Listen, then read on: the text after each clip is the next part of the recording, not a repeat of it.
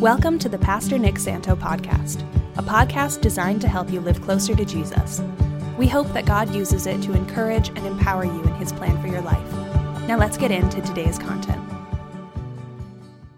If you have your Bibles, you can open them up to 1 Samuel chapter 20. If you're here tonight and you, you need a Bible to follow along with us, just grab the attention of one of the ushers as they're making their way.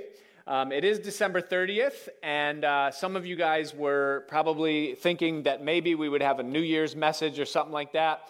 Uh, one year ago, I preached a message on a Sunday morning here um, that was called 2020 Vision for 2020 and I don't think any of us saw it coming. You know, and so I, I figured I'll leave that alone. If I, if I did preach a New Year's message tonight, the title would have been "Hindsight is 2020." you know, but but the truth the truth of the matter is um, the, the verse that I shared a year ago was it was John chapter 20, verse 20. And, and the verse says this it says that then were the disciples glad when they saw the Lord.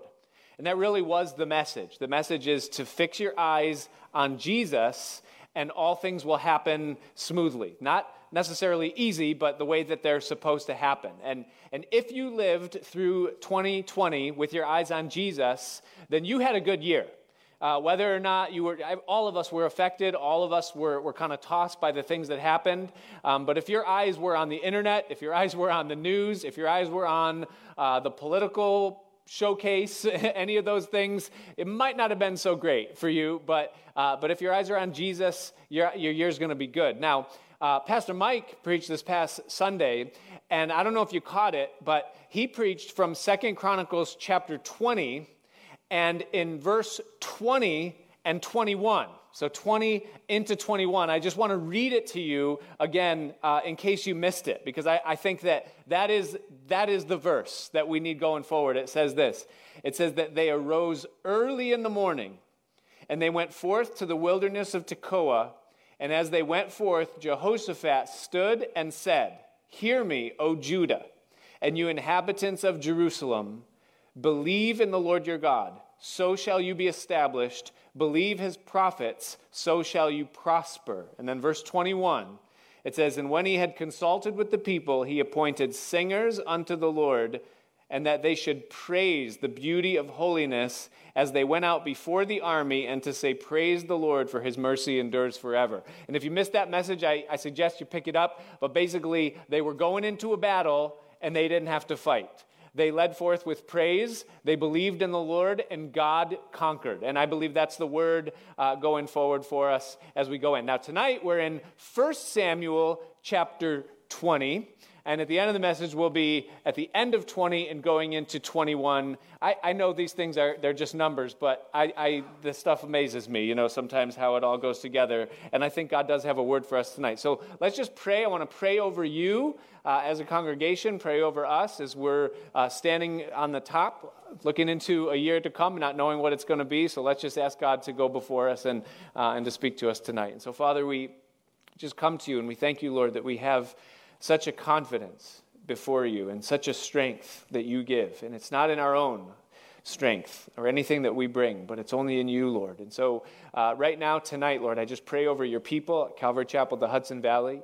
I pray, Lord, that you would go before us this year. I ask, Lord, that you uh, would give us a, a, strong leading, that you would open our eyes and give us clear vision, Lord, for the things that are coming in our lives, for our families, uh, for our, our businesses, for our work, Lord. We pray that you would just please help us. I pray for your protection, that you would be a shield to your people this year. I ask you, Lord, that you would give your people health, that you would give them strength, that you'd give them provision and protection. Above all things, Lord, I pray that you give them a sound mind. I pray that none would be fearful, that none would be anxious, that none would be uh, overcome or overwhelmed, Lord, by the things that are happening or that will happen. And we pray, Lord, that you would carry your church through, that we would have plenty of light, plenty of Holy Spirit power, plenty of strength in your word. We pray, Lord, that our church and our churches would be strong, that our pulpits would be full of fire, and that there would be an abundance of rain, heavenly rain of your Spirit upon us, Lord. I pray that it would be a year of growth. I pray it would be a year uh, that we would see you more clearly, that we would know you more closely, that we would grow in love and in the grace and the knowledge of you and of your Son. and that you would keep us together, Lord, that we would be strong. I pray that you'd give us discernment over the uh, voices and the things that come. I pray that you'd give us wisdom, Lord, that we would know what to do as the various things happen, and that you'd help us to not be shaken by whatever comes.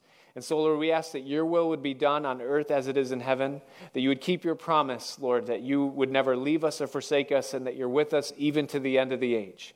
And I pray that tonight, Lord, you'd speak to us through your word. Lord, we're here because we need to hear from you, and we long to, we want to, and we believe that you want to speak to us. So, Father, use the text of this chapter and the things that happened in the life of this man, David, and speak to us tonight. We ask it in Jesus' name. Amen.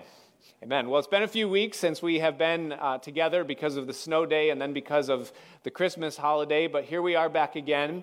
And just to remind you, we are in a series of studies in 1 Samuel that I have called Transitions. And uh, the reason for that title is because we find the nation of Israel is in a season of transition in this time in their history. They are transitioning in their government. They are changing over from a government that is run by judges to what will be a government that is run by kings. And that makes for instability in the lives of people. It's also a time of transition for the characters that are involved in the various studies. For Eli and his household, for Samuel, the young man who now has become sort of a retired prophet, and for, of course, David and for the people of Israel. Everyone is in a time of transition in this thing, and we read it as history, and so we kind of see how God was in control and over it.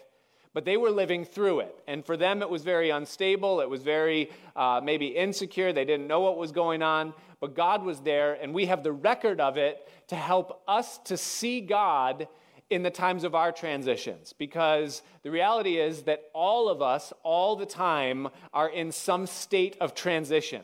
Whether it be a stage of life or whether it just be our life, this whole life is a transition. We're being prepared for the eternity that is yet to come. And so, uh, this book, First Samuel, testifies to us of the presence and faithfulness of God in the midst of transition, and it also gives to us wisdom and understanding as to how to live when we find ourselves in the midst of it.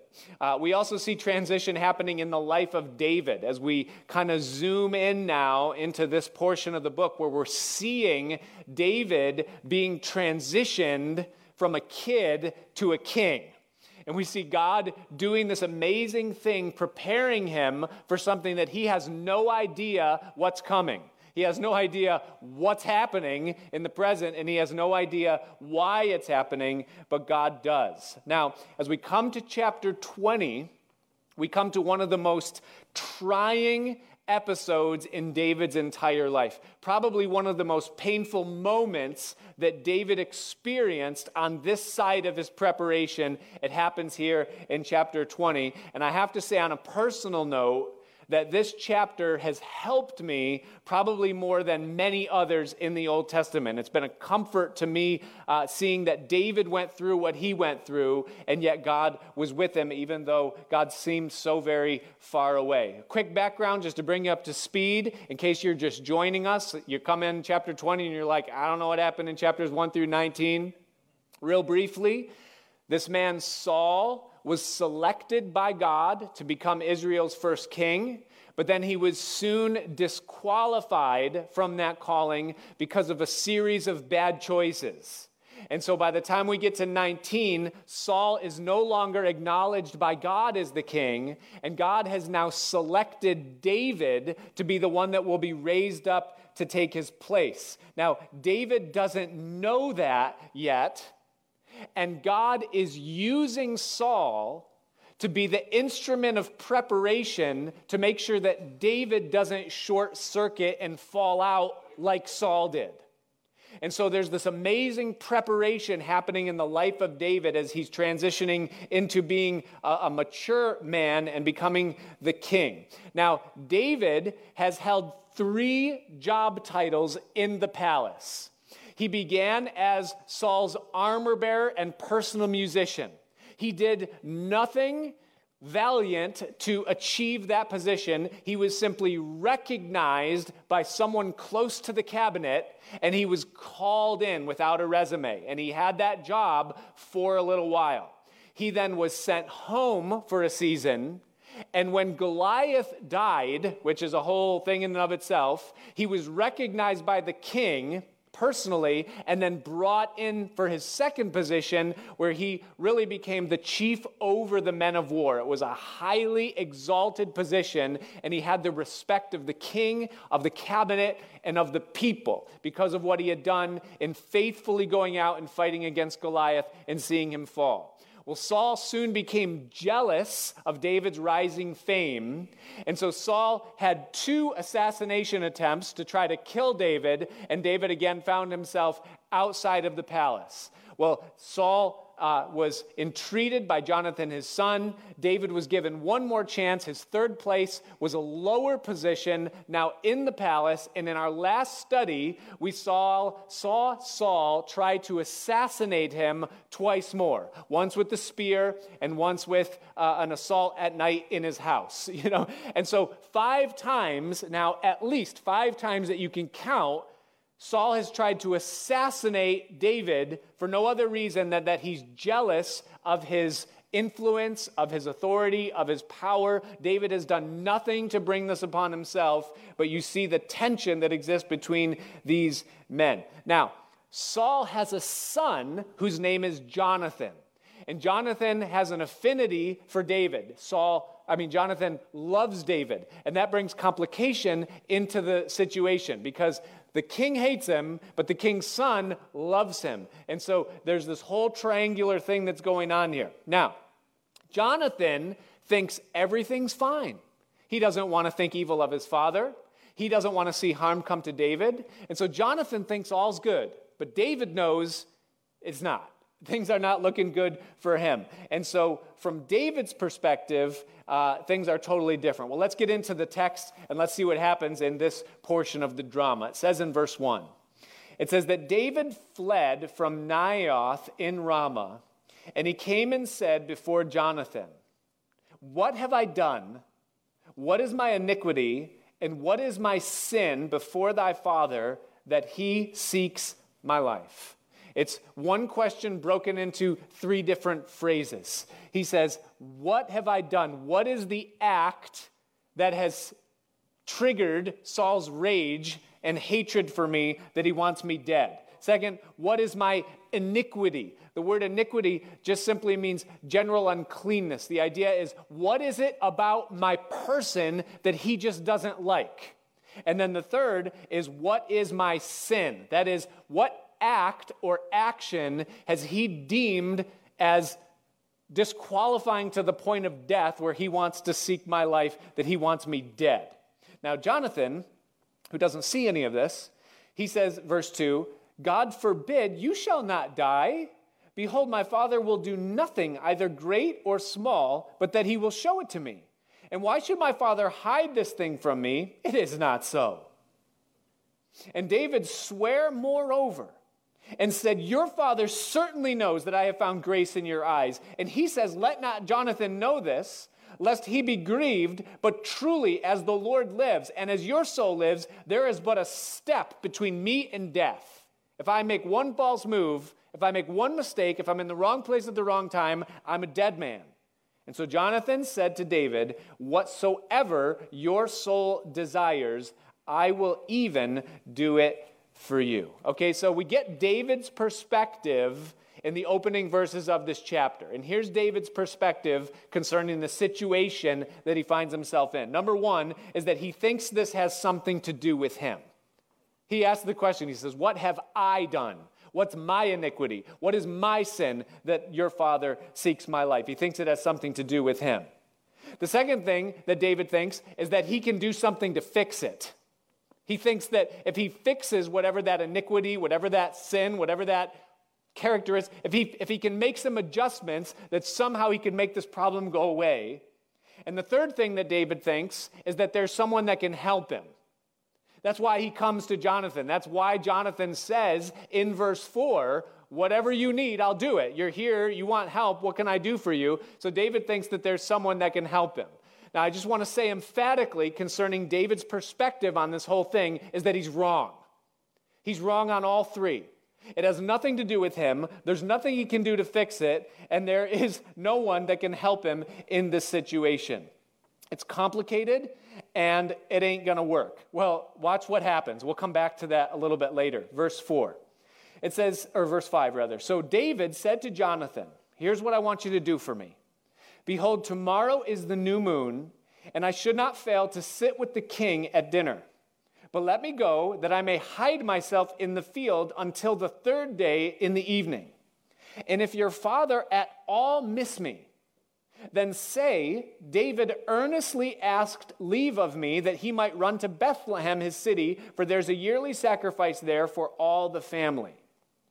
If he say thus, eh, it is well, or it's fine, David wanted a couple days off, no big deal, then your servant will have peace. But if he be very wroth, watch his reaction. If he gets angry, if he shows rage, then be sure that evil is determined by him. Therefore, you shall deal kindly with your servant, for you have brought your servant into a covenant of the Lord with you. Notwithstanding, or nevertheless, if there be in me iniquity, then kill me yourself, for why should you bring me to your father? And Jonathan said, Far be it from you, for if I knew certainly that evil were determined by my father to come upon thee, then would I not tell it you. Then said David to Jonathan, who shall tell me, or what if your father answers you roughly? And so here's the plot. David said, Here's what I want to do. Tomorrow, I'm expected in the palace for the new moon. I don't know if that's when they had their staff meeting or their strategy planning time, uh, whatever it was, but they would sit together and for a few consecutive days they would eat at this new moon celebration. David says, I won't be there. And when I'm not there and Saul says something, you watch his response and then we'll know. And so David then says, Well, we have to make an arrangement for you to let me know if I'm in trouble. So Jonathan said, verse 11, unto David, Come and let us go out unto the field.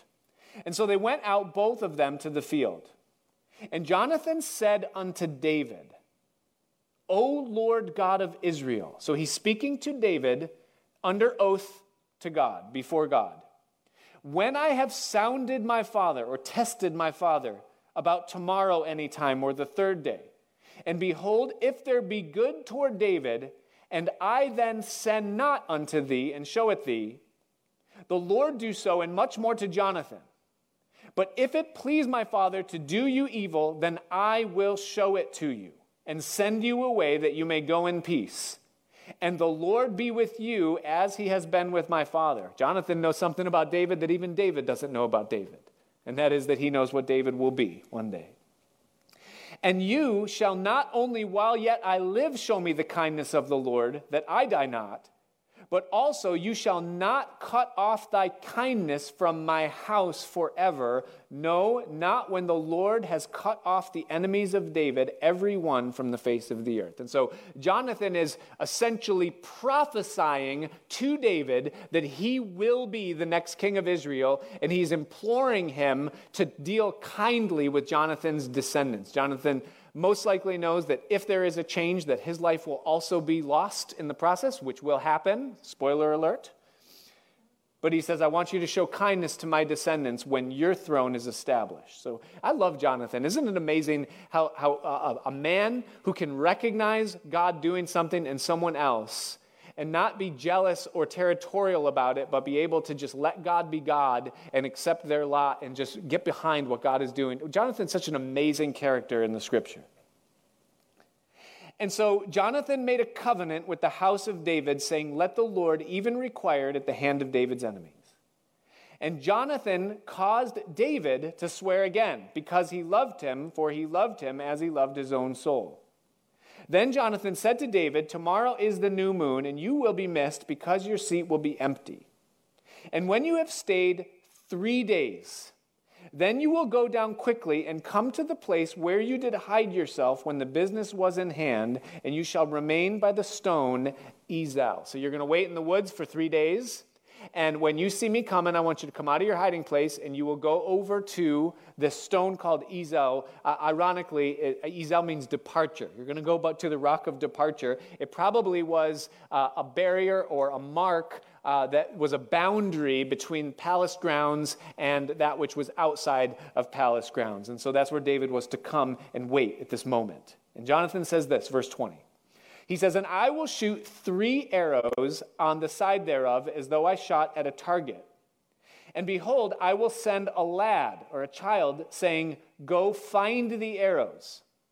If I expressly say unto the lad, Behold, the arrows are on this side of you, take them and come thou, for there is peace to you and no hurt as the Lord lives. So I'm going to shoot three arrows. If the arrows land inside the boundaries of the palace grounds, on this side of the stone of Ezel, then you just come right out of your hiding spot, you gather the arrows yourself, and come on back into the palace because all is well. The idea is in the arrow, the arrow is the indication, the mark of direction. That's what arrows do, they point places. And the idea is that if the arrow's on this side, then you can be sure that all of this is part of God's plan and you can just come back in and everything is in your control. It's on this side, it's on the familiar side, it's on the side you want things to be on, David. It'll be good for you if it's on this side. You just gather the arrows and you come back in. But, he says, verse 22 If I say thus unto the young man, Behold, the arrows are beyond thee. The idea is, beyond what you understand, beyond what you can control, beyond what you desire and what is familiar and what is desired by you. If it's beyond you, then go your way, for the Lord has sent you away. And as touching the matter which you and I have spoken of, behold, the Lord be between thee and me forever. So David hid himself in the field and when the new moon was come, so now the drama unfolds. The plan has been set. Here we go. The king sat him down to eat meat. And the king sat upon his seat as at other times, even upon a seat by the wall. I think that's intentional, like God just kind of pointing out, you know, for Saul, nothing changed, nothing was affected. Here's the guy who is the villain of the story, and yet for him, he just goes along in life and there's no problems at all. Everything is predictable, everything is stable. I mean, he's kind of a jab in David's side. He's out there sleeping on the ground, and, you know, here this guy that's been rejected by God has everything just going so smoothly for him. There's no change, there's no effect, nothing negative in his life. And it says that he sat on a seat by the wall. That tells you, you know, Saul was always suspicious, worried that someone was going to come behind him uh, no, no one's going to sneak anything past Saul. And it says that Jonathan arose, no doubt out of respect. The king walks in. Even Jonathan himself would stand up, you know, to acknowledge the king's presence. You know, even the son of the king would have to do this. No doubt that was the culture and the kind of man that Saul was. He demanded respect of people because when you don't get it from God, you got to take it from people. And it says that Abner sat by Saul's side. Abner was over the entire military. And it says that David's place was empty. Nevertheless, Saul spoke not anything that day, for he thought something has befallen him. He's not clean. Surely he's not clean. And it came to pass on the morrow, the second day of the month, that David's place was empty. And Saul said unto Jonathan his son, Wherefore cometh not the son of Jesse to me? Neither yesterday or today. I mean, you know, I just happened to notice that David, where's David's not here? Any word from David? And Jonathan answered Saul David earnestly asked leave of me to go to Bethlehem. And he said, Let me go, I pray thee, for our family has a sacrifice in the city, and my brother, he commanded me to be there. And now, if I have found favor in your eyes, let me get away, I pray thee, and see my brethren. Therefore, he cometh not to the king's table. He asked if he could go home. Now, verse 30, here's the moment. Then Saul's anger was kindled against Jonathan, and he said unto him, Plug your ears, because there's swearing in the Bible. Here it is. You ready? He says, You son of a perverse, rebellious woman. Now, that is a very sanctified way of saying something that we say in English. Okay? You son of a perverse, rebellious woman, do not I know that you have chosen the son of Jesse to your own confusion or shame? and unto the shame of your mother's nakedness. In other words, you're disrespecting your heritage and your destiny. Because guess who's going to inherit this crown and the throne when I pass along someday? It's going to be you, and you're choosing Jesse over my descendant and over your own right to this throne. For as long as the son of Jesse lives upon the ground, you shall not be established, nor your kingdom. Now, isn't it amazing that Saul knows that David is God's choice, and Saul is in absolute rebellion against the will of God? He's going to try to hold on to something that's been taken from him. He says, Wherefore now? Send and fetch him unto me, for he shall surely die. And Jonathan answered Saul his father and said unto him, Wherefore? Why shall he be slain? What has he done? And Saul cast a javelin at him to smite him. He's going to kill his own son now. That's how psycho Saul's become. Whereby Jonathan might have been a little slow, whereby Jonathan knew that it was determined of his father to kill David. He's like, wow, David was right. So Jonathan arose, this time not in respect, this time in rage, from the table in fierce anger, and did eat no meat the second day of the month, for he was grieved for David because his father had done him shame. And it came to pass in the morning that Jonathan went out into the field at the time appointed with David, and a little lad with him. And he said unto his lad, Run Find out now the arrows which I shoot. That's a trusting lad. He's like, You just start running and I'm going to shoot an arrow. Um, if I did that to my kid, my wife would kill me. and as the lad ran, he shot an arrow beyond him. And when the lad was come to the place of the arrow which Jonathan had shot, Jonathan cried after the lad and said, Is not the arrow beyond you? And Jonathan cried after the lad, Make speed, haste, stay not. And Jonathan's lad gathered up the arrows and came to his master. And the lad knew not anything, only Jonathan and David knew the matter. And Jonathan gave his artillery unto his lad, and said unto him, Go carry them into the city.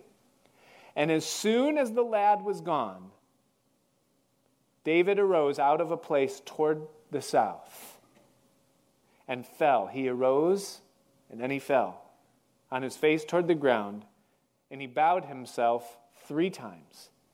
And they kissed one another and wept one with another until David exceeded, or David wept the more so. The idea is that David wept out, that he wept in disappointment, in grievance, until the point where he couldn't cry anymore. I don't know if you've ever had that, uh, a moment like that in your life where you cried until you couldn't cry anymore and there was just no strength left in you even to cry. David wept out.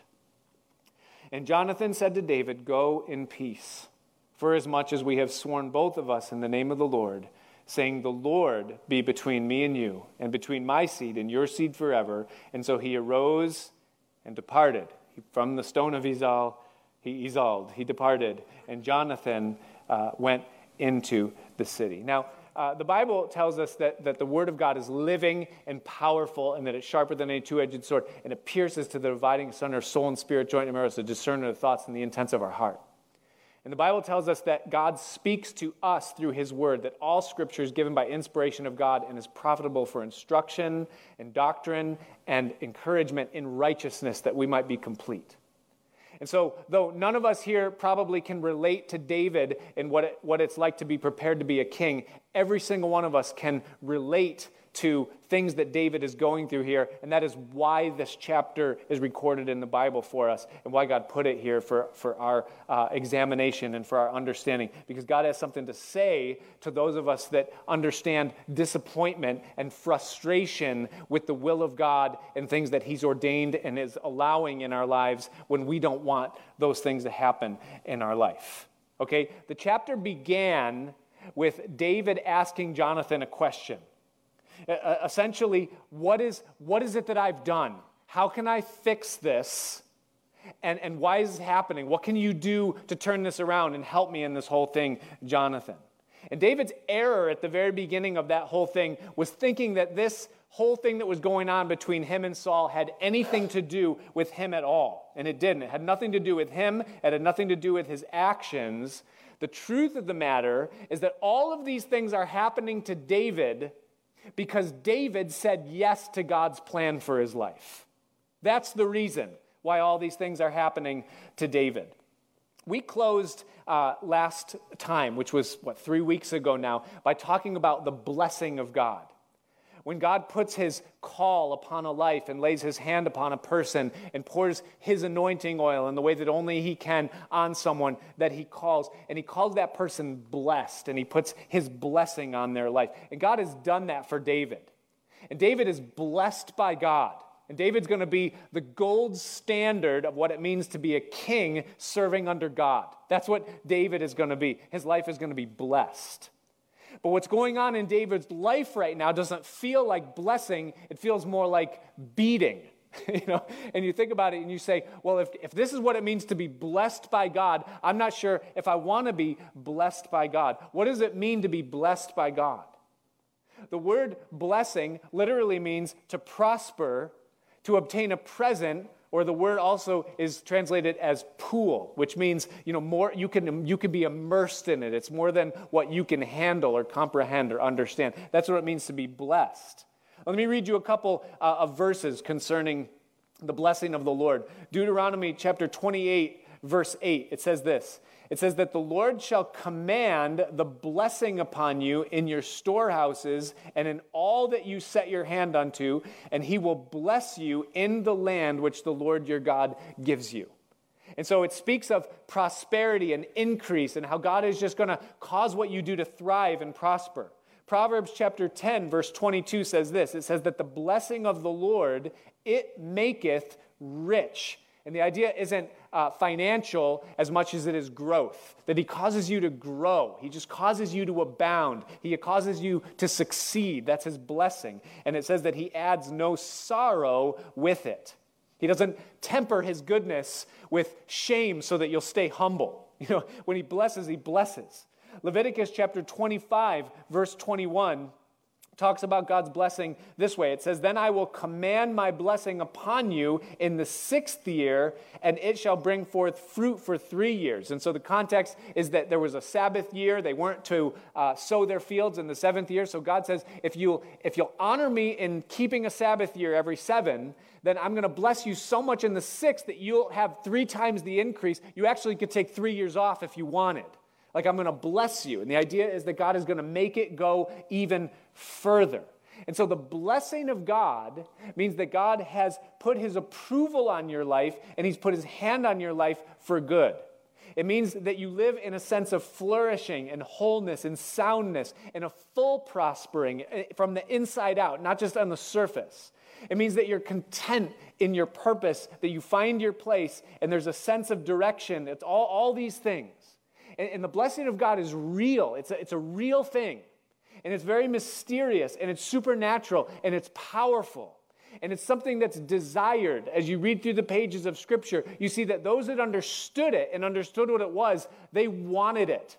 You know, Abraham was given this blessing, and it was seen and, uh, and then uh, obtained by his son Isaac, and then that was seen by his son Jacob and Esau, and they both wanted it. Only one wanted it for the right reasons and was willing to put off everything else to get it. You know, but there was this desire that they saw and knew what the blessing of God was, and to have it was worth everything because it was a real thing. Okay, now let me tell you what the blessing of God is not. Okay, the blessing of God is not a life with no problems. It's not a life without doubt, never doubting anything, or never having any trials, or never having any pain. That's not what it means. It doesn't mean that your life is just perfect because it's blessed by God, but it does mean that it's blessed by God. Now, in the Old Testament, the blessing of God was placed upon certain individuals at certain times for certain purposes. It was Israel as a whole, those that sought after God. But in the New Testament, through Jesus, the door has been opened for all of those who come to God through Christ to receive the same blessing that we read about on the pages of the Old Testament scriptures.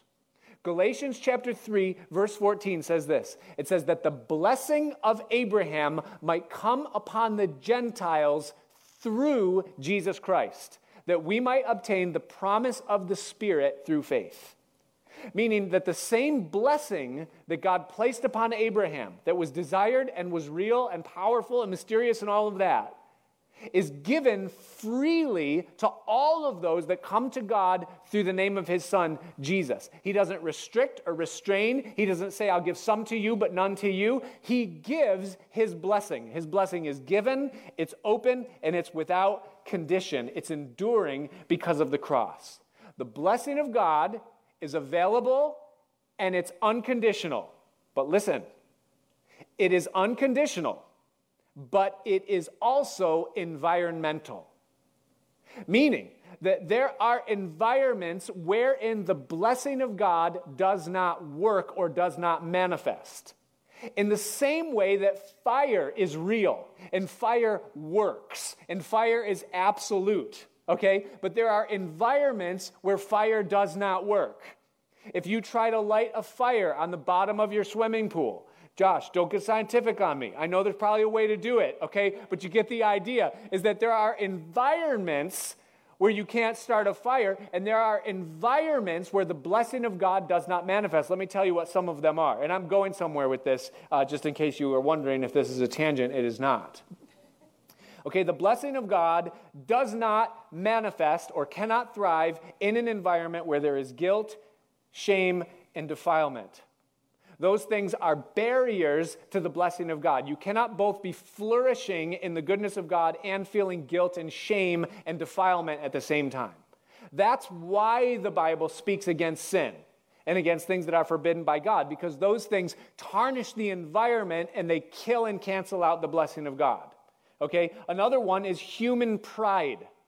The blessing of God cannot thrive where there is human pride, because where there's human pride, Human pride will turn the blessing of God into a hierarchy.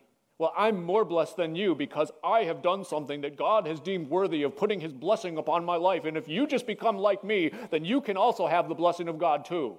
If you want to turn off the blessing of God in your life, start having that attitude. I promise you it will work very quickly.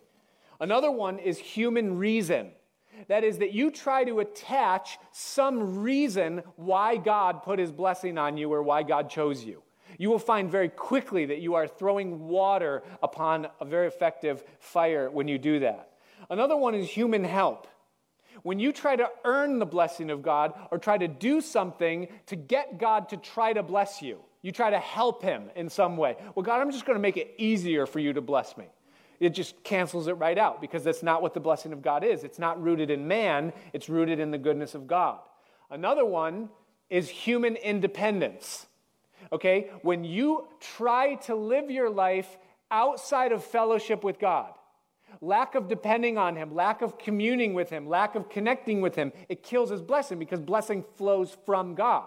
That's why Jesus said, I am the vine and you're the branches. And the branch can't bear fruit of itself, and except you abide in me, you cannot bear fruit. You cannot be blessed if you are trying to live independently of God.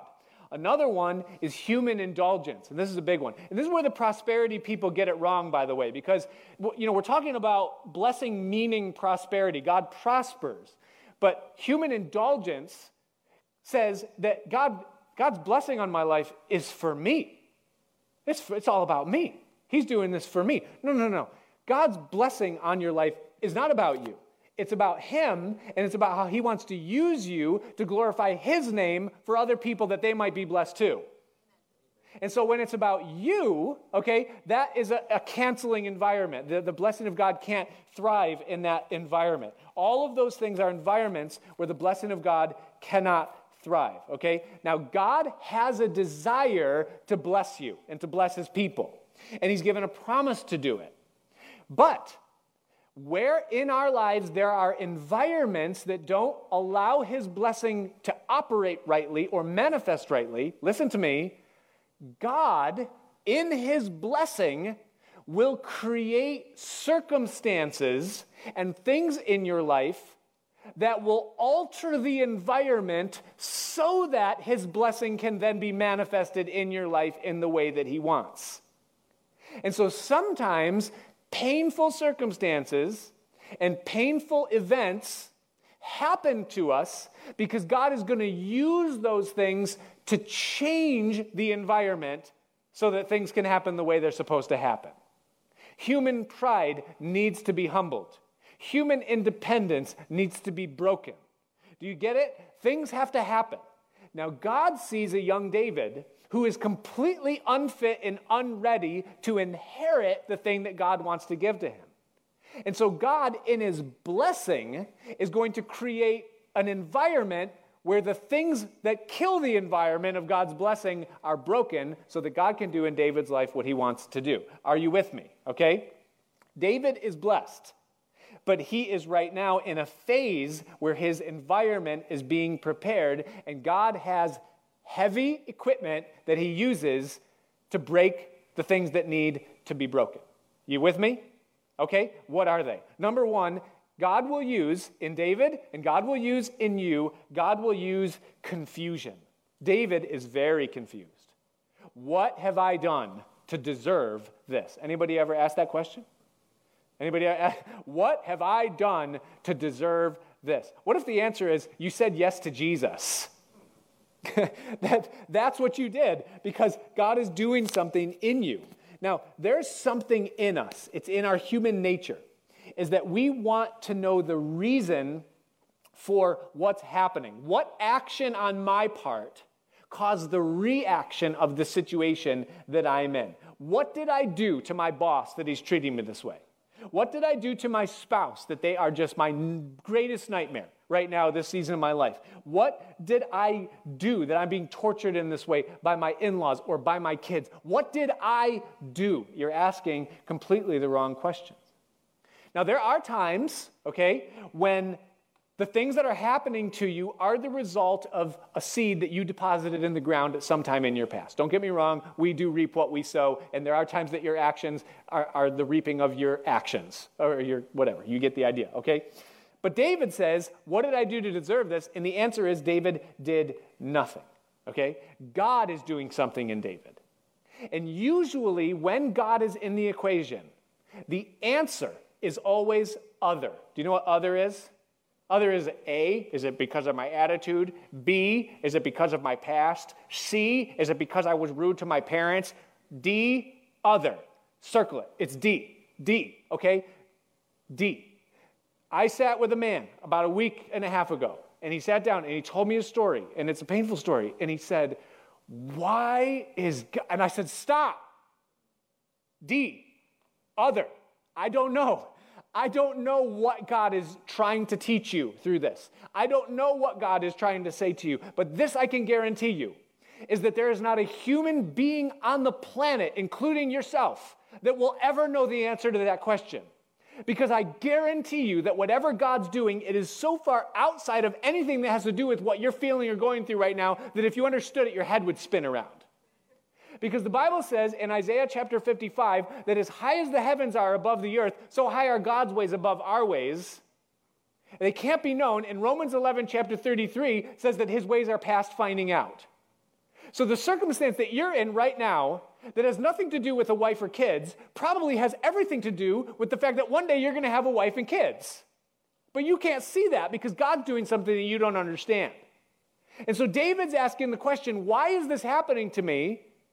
And Jonathan's going, oh no, can I make something up? You know, is, is there like a Reader's Digest article on this? Did it happen to someone at some point, somewhere, sometime? No, it's something totally different God is doing in him. Okay, David thinks it has something to do with him. It doesn't have anything to do with him at all. Okay, here is the principle, and it's probably some of what God was teaching David in this is that if you learn that it's not about you when things are bad, then you might also learn that it's not about you when things are good. And that's an important lesson to learn. Okay? And David is to learn that lesson.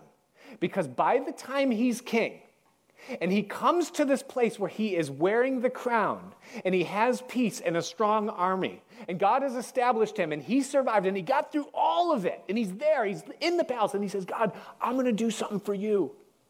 I'm going to build you a house. I'm building a temple. It's going to be the most glorious thing that anyone's ever seen in the world. And, and the prophet Nathan comes in and, and says, David, I know you have a, a, strong desire to do this, but you can't do that. You're a man of blood. And God says, Your son is going to build the temple. You can't build the temple. But God does have a PS. There's something else he wants you to know that he says he's going to build you a house and that there will always be one of your descendants sitting upon the throne. Essentially, what God said to David that day is that your descendants will bear the name of the Christ child, Jesus, the Messiah that will come into the world, will come through your lineage. God is going to bless you even more. And David sat down after hearing all that and understanding what it all meant, what it implied. And he asked this question to God, not to Nathan, to God. David said, Who am I that you would do this for me? He got it. You get it? See, he realized this has nothing to do with me. If it had to do with me, I would deserve less than what I've ever, I would deserve more pain. I would deserve more suffering if this had anything to do with me. It has nothing to do with me. God, who am I that you would do this? And now you're speaking of my house for generations to come? Lord, you're too good. See, we have got to learn it's not about us if we're going to walk and live in the blessing of God. God will bring confusion into our lives to teach us that very lesson. Job understood this. He said, Shall we take the good from God only and not the evil? It's both. Understand it. Another piece of God's heavy artillery that he uses in our lives is this crazy thing called complication, complexity. You guys know complexity? Ever have a situation come into your life that's too hard for you to figure out? That was David's. You know, bring Jonathan in, who loves both Saul and David. Jonathan can't see the peril that David's in. David sees it clearly. That's complex. And there's no solution to this problem. You ever have a problem that's so complex that no one can understand it? Have you ever, or am I the only one, that has ever been in a situation where you need counsel, but the situation is so complex and it involves so many different people that it is impossible to find a person to bounce what's going on off of that first of all, is unbiased, and it's not going to tell you what they want you to do. Second of all, doesn't know too many people involved and will not be faithful to keep it confident. Or number three, cares about you enough to even give thought to what you're saying. And if you can't find somebody, then, then you're stuck. And what do you do then? Well, you do exactly what God wants you to do then, which is exactly what was happening to David. And that is stop looking at people to try to solve the problems. Okay? Get your eyes off of people, get your eyes on God. Okay? Listen, Ephesians chapter 2, verse 10 says that God, I'm going to paraphrase this. It's going to go up on the screen, I think, but I'm going to paraphrase it. Is this is that God has a plan for you that's specific to you. All right, which means that God is going to do something with your life that's different than what God has done in any other life. That plan is unique to you, which means no one else can understand where you're going or, or, or, counsel to where you're going because no one else has ever been there before. And if God is taking you where no one else has been, then why does it surprise you that you're in a place that no one understands? That's exactly what's going on with David right now. Now, David's going to get this lesson too. He's going to learn it. He's going to learn stop trying to figure it out and just go with it because God knows what he's doing. Later on, when David becomes the king and things start to kind of fall out for him, and this guy Shimei starts throwing rocks at David. I mean, this little peasant guy just thinks he gets all bold for a minute and he starts throwing rocks at David and cursing, cursing the son of Jesse, just cursing David. And some of the guys, Joab, his you know general, goes, "Do you want me to go over there and just like flick him? I won't have to do it twice. Do you want me to just take him out?" And David goes, "No, he goes, Maybe God put it in his heart to curse. What do I know? Oh, David, you are very mature.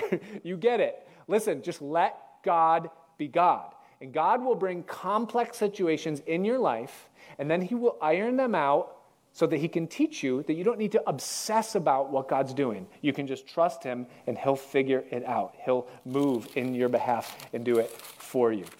Okay, another thing that God will do in your life in order to bring you to the place where the environment is right for his blessing to sustain is he'll leave you in suspense Anybody in here ever been in a situation where you're in suspense, where you don't know what's going to happen, and there's nothing you can do but wait? It's exactly what happens to David here, isn't it? That was probably a long three days. What do you think? I mean, you're sitting there leaning on a rock for three days thinking about what's going to happen to your life. Do I keep the job? Do I lose the job? Do I get to keep living in the palace and enjoying all the benefits of what that means and keep my job and my life and my wife and my house and all that? Or do I lose everything and have to go live in the desert as a nomad? What's going to happen? He's just sitting there in suspense. And listen to me patience in suspense is a powerfully cleansing force. And here's why. Because when you are stuck in suspense and you cannot get an answer until the answer comes, you will obsess about the situation that you're in until you are so tired you want to throw up. And that is exactly why God lets suspense happen in a life. Because when you do that enough times, you learn to not do that anymore. Is this going to happen? Is this going to happen? what if I do this? If I say this and he says that, then I say this, and I'm going to say this. And all of a sudden you're like, no, what am I doing? Who am I? Stop. God knows what he's doing. Let him be God, and you stop trying to be. All right? We got to wrap this thing up, and we are here. We read the outcome. Okay, it didn't work out the way David wanted it to, but it worked out the way God wanted it to. The arrows flew over David's head. And that meant David was going to go. And we know David's reaction. It says that he rose up and then he fell down.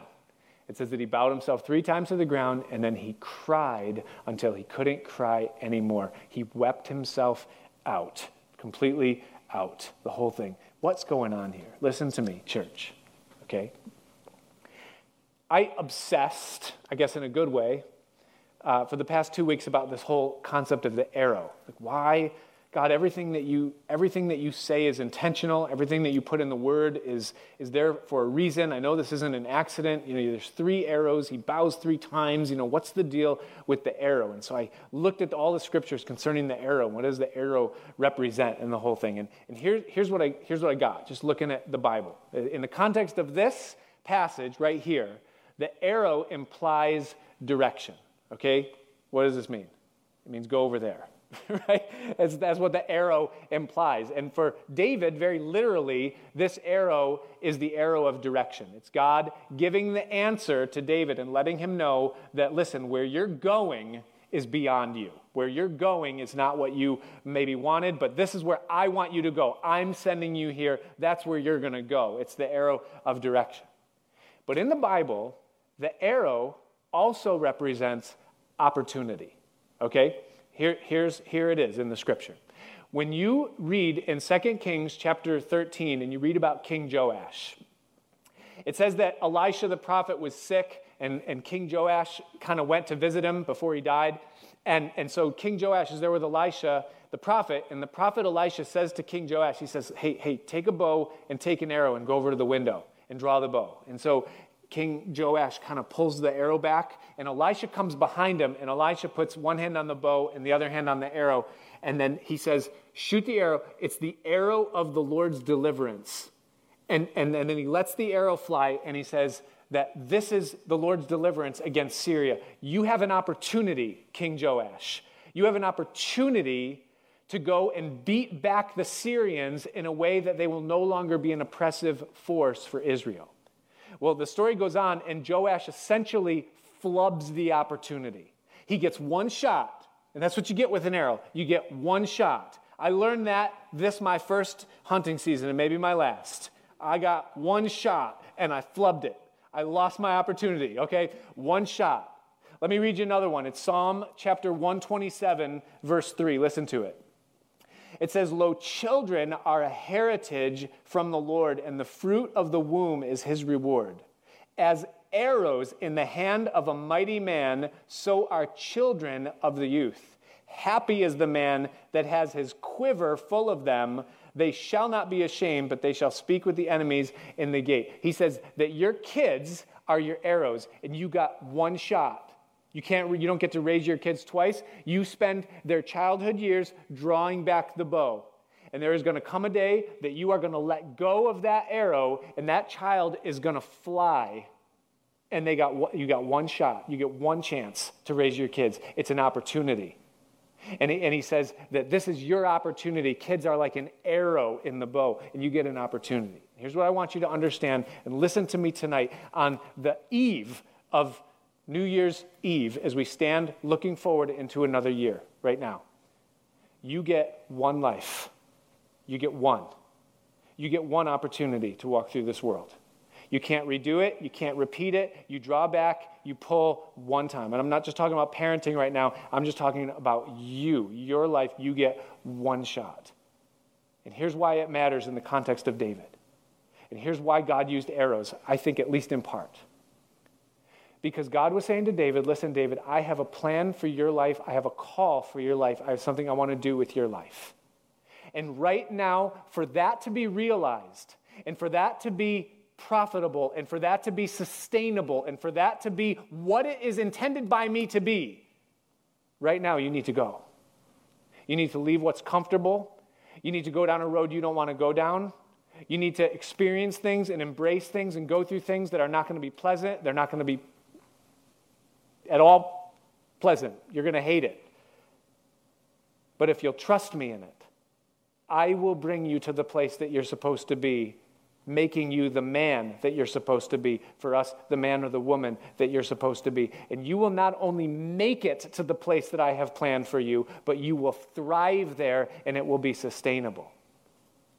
And David did not want to go through what God was calling him into at this time but it says that he bowed himself three times.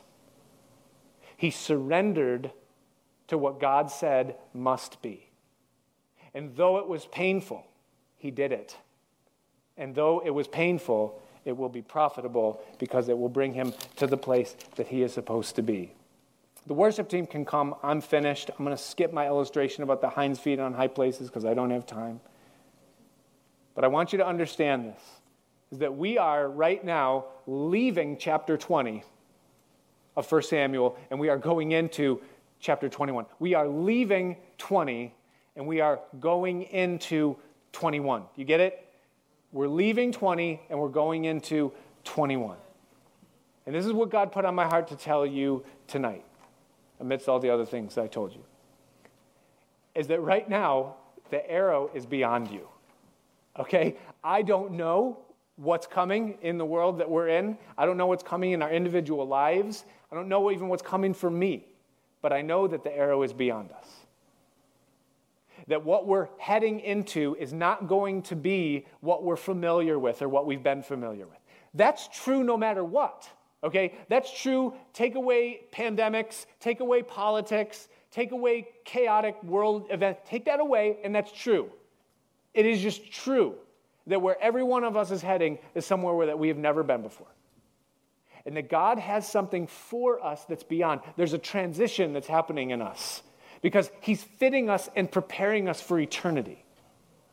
And we can either stay hidden, leaning on a rock, or we can arise and we can bow down. And we say, okay, God, I, I don't necessarily like the way things are looking or what that might mean, but I trust you enough that I can say, Thy will be done. I trust you enough that even if it's unpleasant, I want what you want more than what I want because I know that you know me better than I know me. And I know that you love me better than what I would do for myself. And so I trust you with my life right now. And though weeping may endure through the night, joy comes in the morning. God knows what He's doing, and He calls us to trust Him. Amen? Father, we thank you tonight for your word. We, we pray that you would uh, help us, Lord, as we uh, receive of you, as we look to you, as we hear from you, as we belong to you. We ask you, Father, that you would equip us with a heart and a mind and an understanding and an integrity and a walk that's sustained, that's stable, that's whole, and that's holy. And we pray, Lord, that you prepare us for what you have for us individually, what you have for our families, what you have for our church, our country, and what our place is in each of those areas. Would you help us, Lord? So give us surrender, give us hope, give us vision, give us energy. Equip us, Lord, with everything we need that we might glorify your name. And I pray that you would bless your people here, that we would walk in the fullness of who you are, the fullness of your blessing in our lives. We thank you in advance and we declare our trust in you tonight. For it's in Jesus' name that we pray. Amen. Let's stand. Thanks for joining us for the Pastor Nick Santo podcast. To regularly receive these teachings, be sure to subscribe so you can get it automatically when it's released. If you find this material helpful, please share it and help us get the message of Jesus out to others. We also appreciate your feedback, so if you would, leave us a review in iTunes or wherever you listen to podcasts, or email us at pastor.nickpc at gmail.com. Until next time, may you continue to love, learn, and live the way of Jesus.